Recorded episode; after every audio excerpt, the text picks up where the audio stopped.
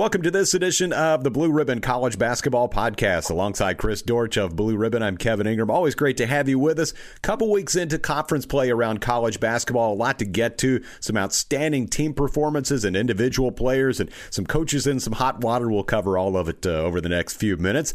Uh, Chris, I don't know what it's like where you are in Chattanooga, but I live just outside Nashville, and we've had about eight or nine inches of snow. We've had sub-zero temperatures and wind chills. Uh, it's been very wintry around here. I was very happy to uh, get out of the house and go to a game last night. Bit of a cabin fever going on, but what's it like for you there in Chattanooga? In a word, good sir, frigid. Um, I just took the trash out, and there was like three inches of ice caked on the and it, it added like 50 pounds to the weight of the thing. I had to chisel it off before I could get it down to the curb. Uh, I think we got lucky. Chattanooga is, I don't know, for whatever reason, it's right on that fault line uh, of when the the weather comes from uh, the north, and sometimes we get lucky and don't get it. Huh. And I really think that's the case because I know Knoxville got about 10 inches and and you said you got seven or eight and, and we got more ice, wintry mixed than snow, hardly any snow. I mean, you could drive easily the next morning.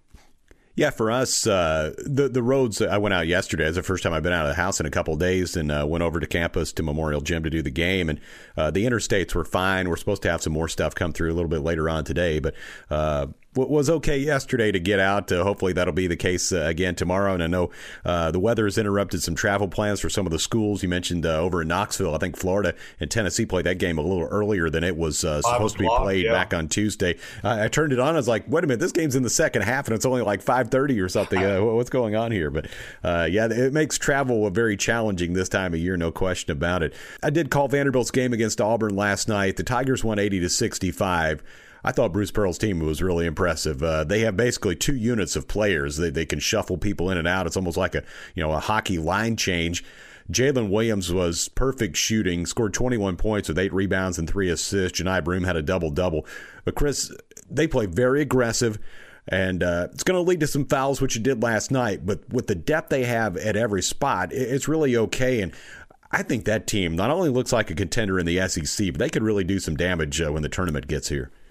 You know, it's funny you mentioned because I was going to ask you that. Um, a lot of people are starting to realize, even though they haven't played the, the toughest schedule, uh, in non-conference schedule, uh, or even really the hardest start in in SEC play, they did go down to Arkansas and pounded them. But Arkansas's a team in disarray right now, so it's hard to say how dominant they can be. But I'll tell you what, if you got a line shift like hockey, like they do.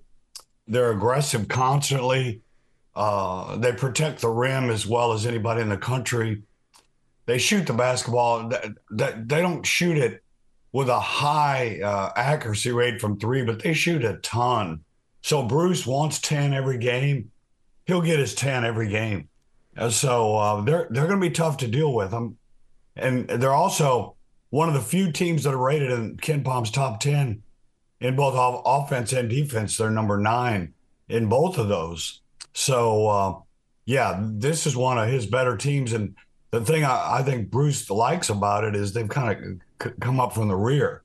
You know, they weren't ranked preseason, and a lot of people didn't think they would be as good as they've been. But I'll tell you, as, as, you saw last night, they're pretty tough. Yeah, they basically have uh, a two of everything, including two outstanding point guards, starting with the, the, the freshman Holloway, and then they can bring Donaldson in too. And you know, Cardwell, uh, one of their bigs, he's really athletic, but he's a big dude and uh, can really cause some problems. And, yeah, Johni Broome. he's just he's one of those crafty big guys. He, he, seems like he's everywhere, grabbing rebounds. He can block shots and, and, play good defense. So yeah, that that team looks really tough, and uh, I thought they were impressive and probably the best team I've I've seen in person so far. Uh, Vanderbilt's played. Uh, we played at Ole Miss last Saturday. Played LSU on the road too, and played Alabama at home. I was kind of surprised that uh, LSU beat Ole Miss last night. You know, the, the SEC. You look around at this league, and, and I haven't seen. Tennessee or Kentucky in person yet, or some of the others, but and they may not have as many ranked teams as some other conferences.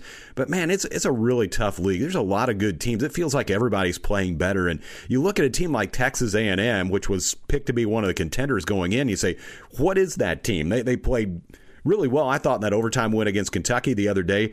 Then they lost at Arkansas they fell way behind early in the game, and they, they got it back within striking distance by halftime, then ended up losing at the buzzer. So uh, there are some teams that are hard to figure out, but a lot of really quality squads in that league. Yeah, even down to South Carolina, where actually I know Lamont Paris. He was at Chattanooga for five years, and of course I I teach there and got to know him really well. And I, I think he's an intelligent and, and thoughtful dude, but yet I didn't think he was ready in year two uh, to win 13 games for the whole year, let alone by now. So he's done a pretty good job with, with that club too. So you look all the way down to the bottom. Mike White has turned Georgia around as I knew he would. Um, and then you, you mentioned uh, I've seen Tennessee live, and I've seen every game that Kentucky's played on television those two teams are loaded too. They've got firepower. So this is, I think, top to bottom. This this might be the best I've seen the SEC ever. Uh, and when you look at both Mississippi schools, you know, traditionally, Ole Miss. I mean, Ole Miss is last in the all-time SEC standings. You know, from whenever the league started to now. Um, uh, Andy Kennedy did a good job while he was there, but you know, this is a team that that could make some noise in the in the NCAA.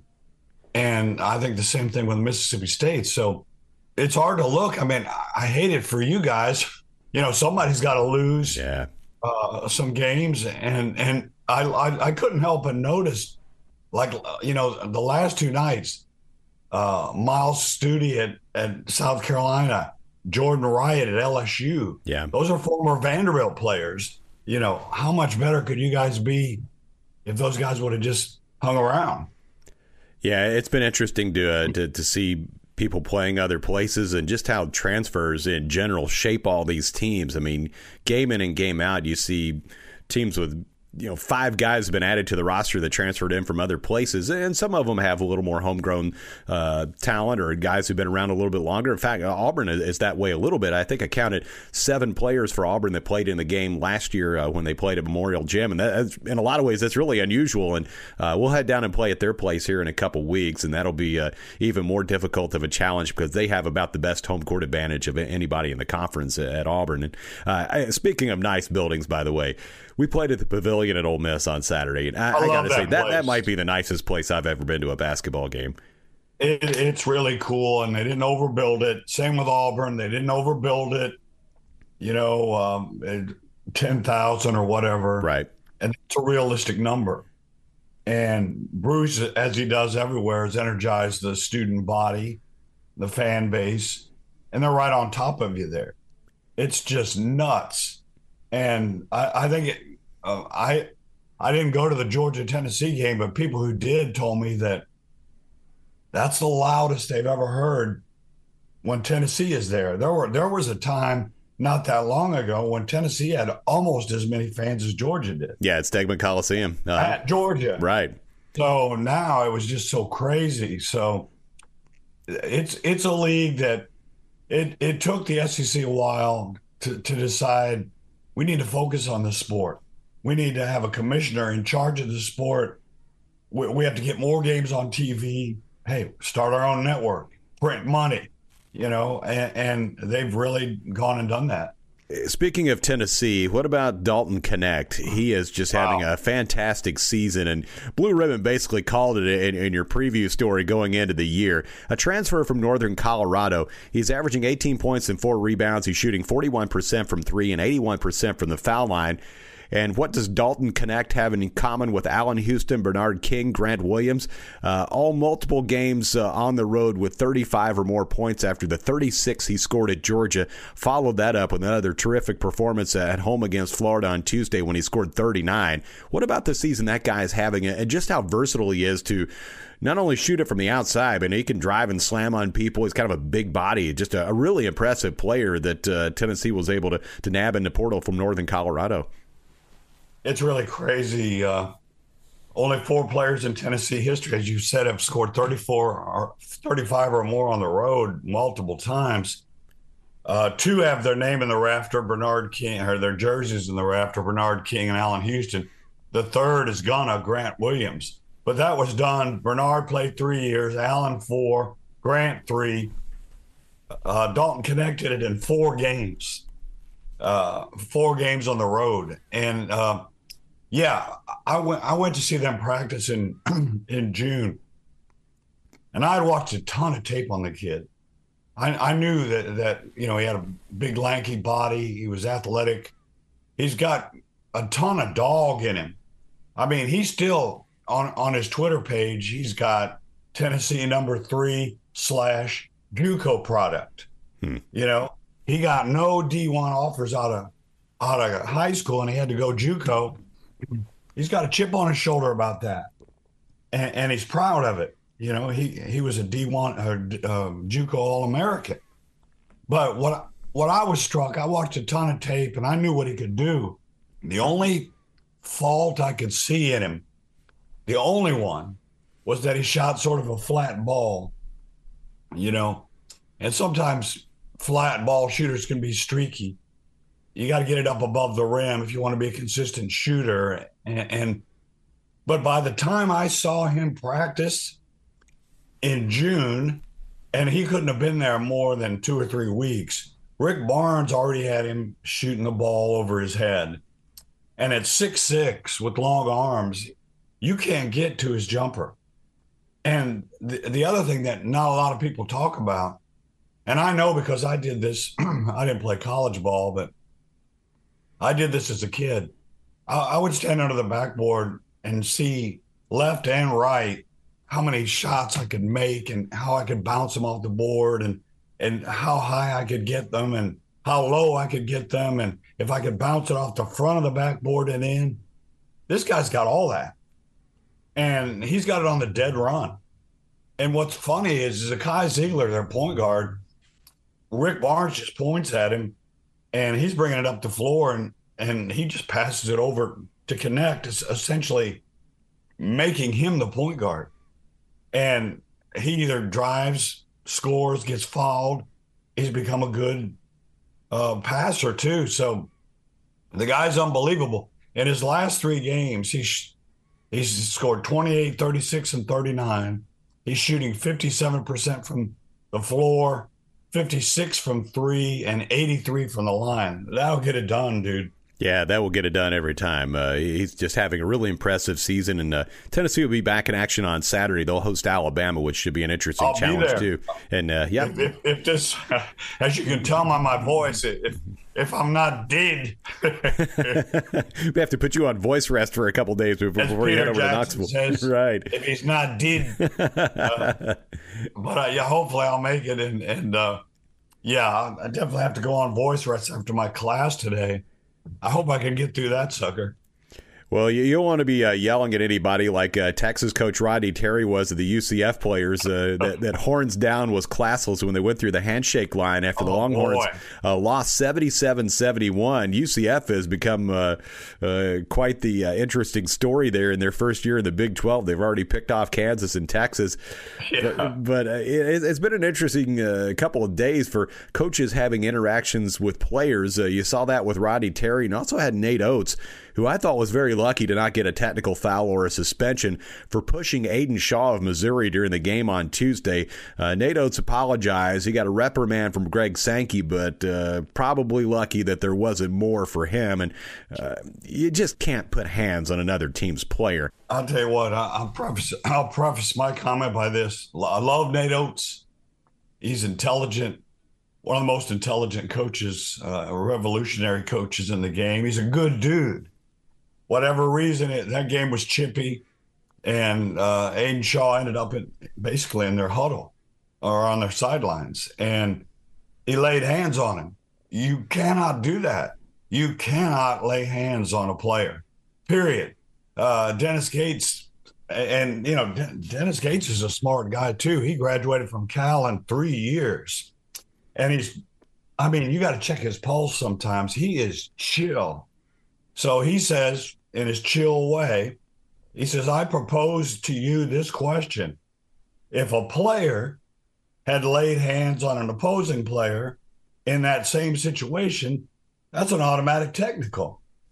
And, you know, if the refs look at it on the monitor, they might even say that constitutes throwing a punch or something, which means you're out and you're out the next game. And nothing happened in Nate.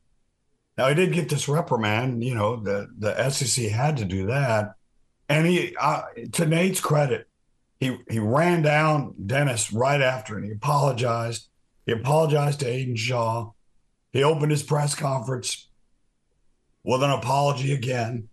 Uh, but I'll tell you what, whoever you are, in whatever situation you're in, you got to be Dennis Gates. You you got to be Joe Cool, and and you just can't put you can't put hands on somebody, man. You just can't do it.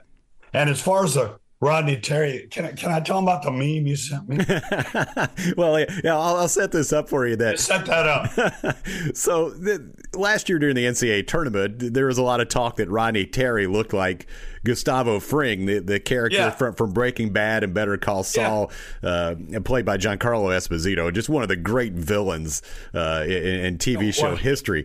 And uh, I was thinking, you know, if if it had been Gus Fring in a situation like this, he would have just sent Mike Ehrmantraut or one of his associates to take yeah. care of business. But instead, Rodney Terry said, "No, I'm going to handle this myself right here in the handshake line." Yeah, you you sent me this uh, this text. It said uh, Rodney Terry told him if they do horns down one more time, he's going to send one of his associates, and it was a picture of of um, the actor Jonathan Banks who played Mike Ehrmantraut in Breaking Bad, and I literally about fell out of my chair. what happened? I mean, dude, you, you, don't get enough credit for, for being as funny as you are. you're low key. You're low key too, and, and, as clever as you are, thinking of of connections uh, and, and thinking of them quickly. But I laughed. I about fell out of my chair when, when I when I saw that.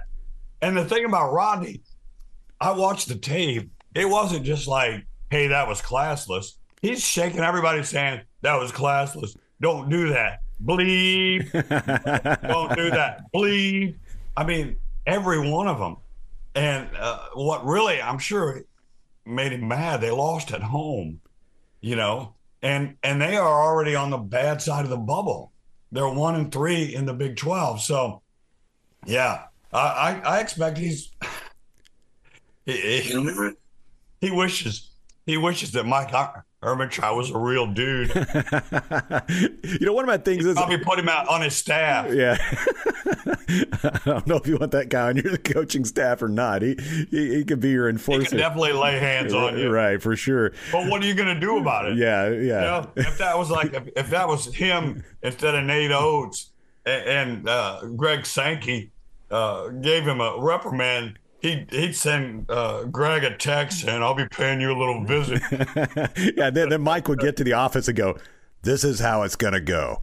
Yeah, yeah, exactly. You're going to retract that, and we're going to act like it never happened. That's how Ehrmantraut. He he wasn't just a dumb thug, man. He knew what to do because he was an ex-cop. Right, right. He was uh, he was an interesting character with with a soft no spot for his family. Uh, back to business here. Where were we?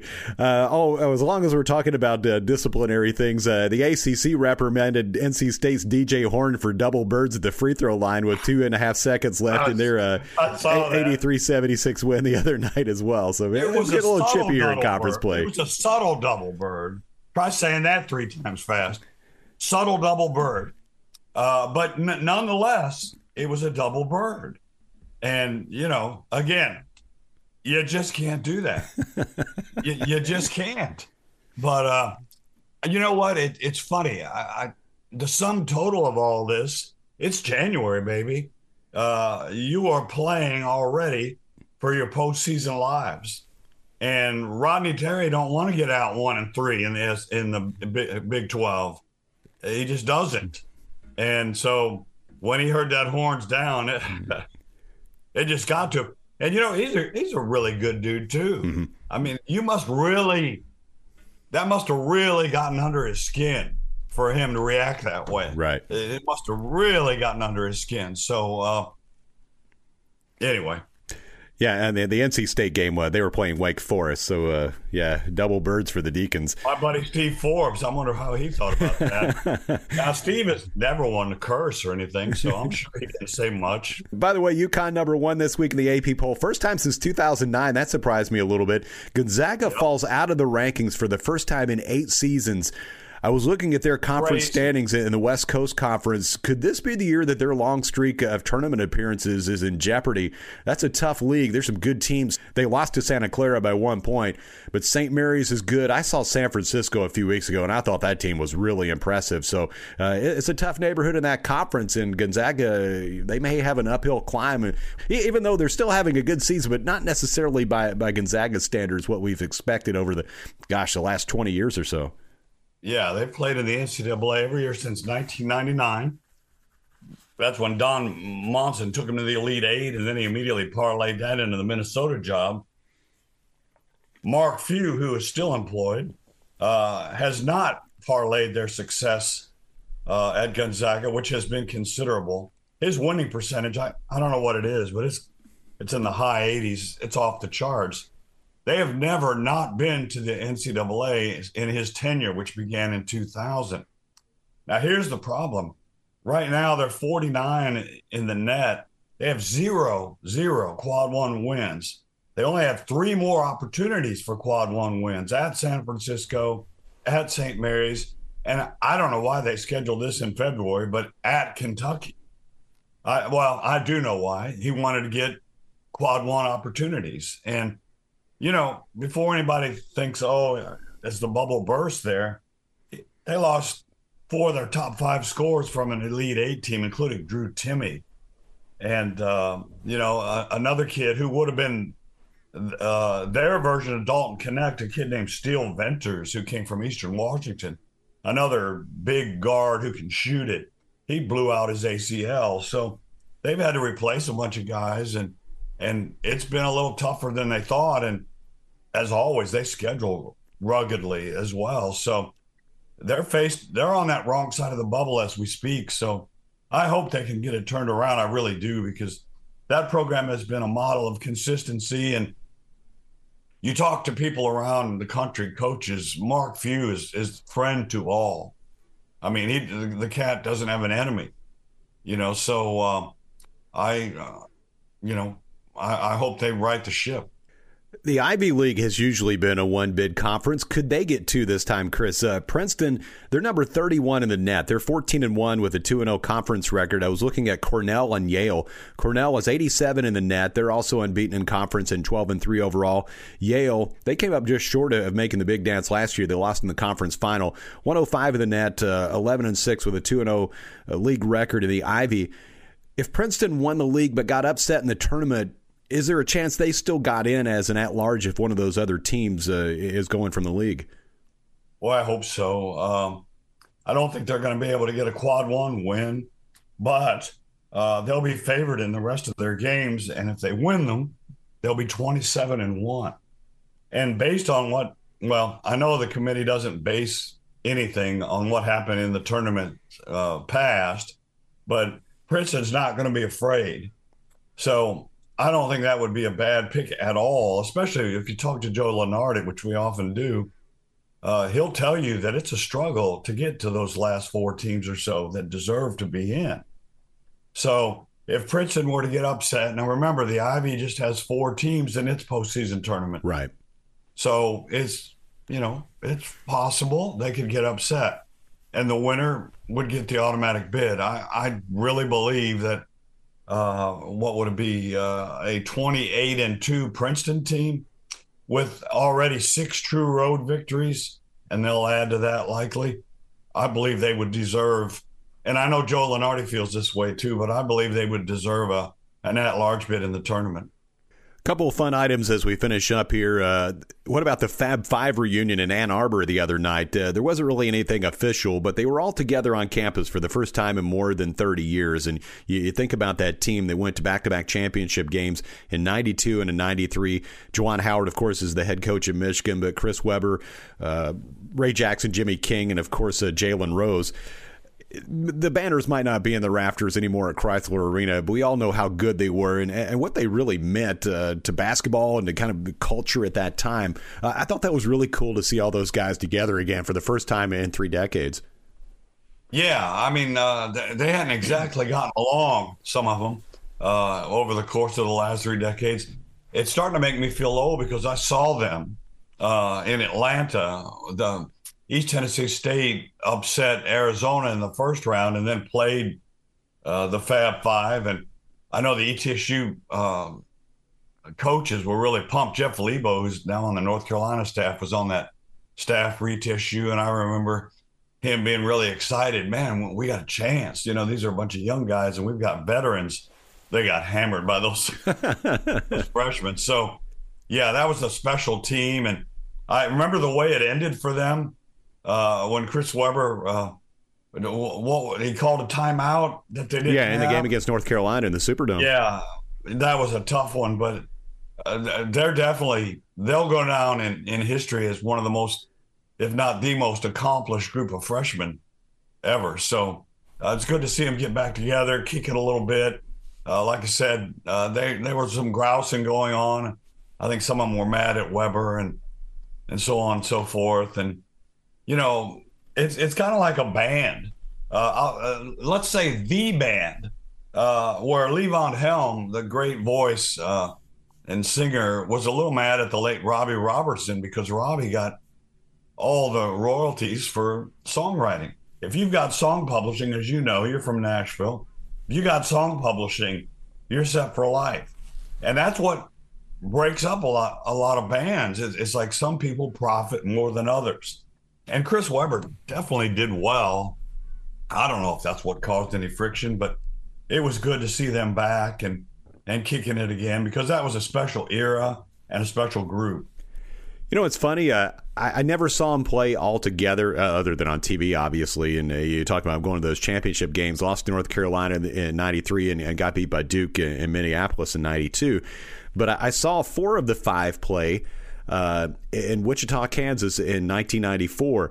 Uh, Western Kentucky, uh, we went out there to see Western play Texas, and the game before us was Michigan. And uh, I'm drawing a blank on who they were playing, but it was four of the five. You know, Chris Webber had already left and gone pro, but the other four were still there, so I saw him play then. And then I actually saw the end of the Fab Five completely the following year in Dayton. Western Kentucky played Michigan in the first round and Jimmy King and Ray Jackson were still on the team for Michigan, and, and uh, Western ended up winning in overtime. Uh, Michael, I remember that Michael Fralick hit a three to send it to overtime, and, and, Western ended up winning. And that that was the end. That was the last two, and that was their final game. And I always thought that was really interesting. I didn't see Chris Webber play in person, but I did run into him in the airport uh, a few years later.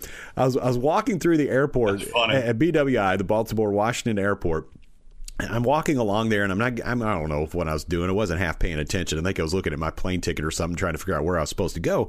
And and I sort of bumped into this guy, and and you know it's totally by accident. I was like, "Oh, hey, excuse me, sorry about that." And and he said he said the same thing. Hey, sorry, man, uh, no problem.